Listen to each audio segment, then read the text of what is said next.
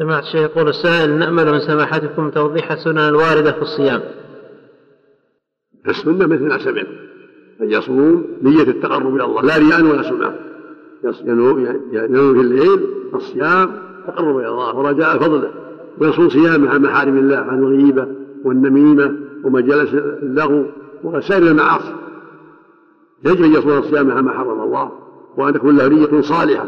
لا رياء ولا سمعة ولا مقصد آخر إلا التقرب إلى الله جل وعلا. مع الحذر من كل ما يجرح صومه من سائر المعاصي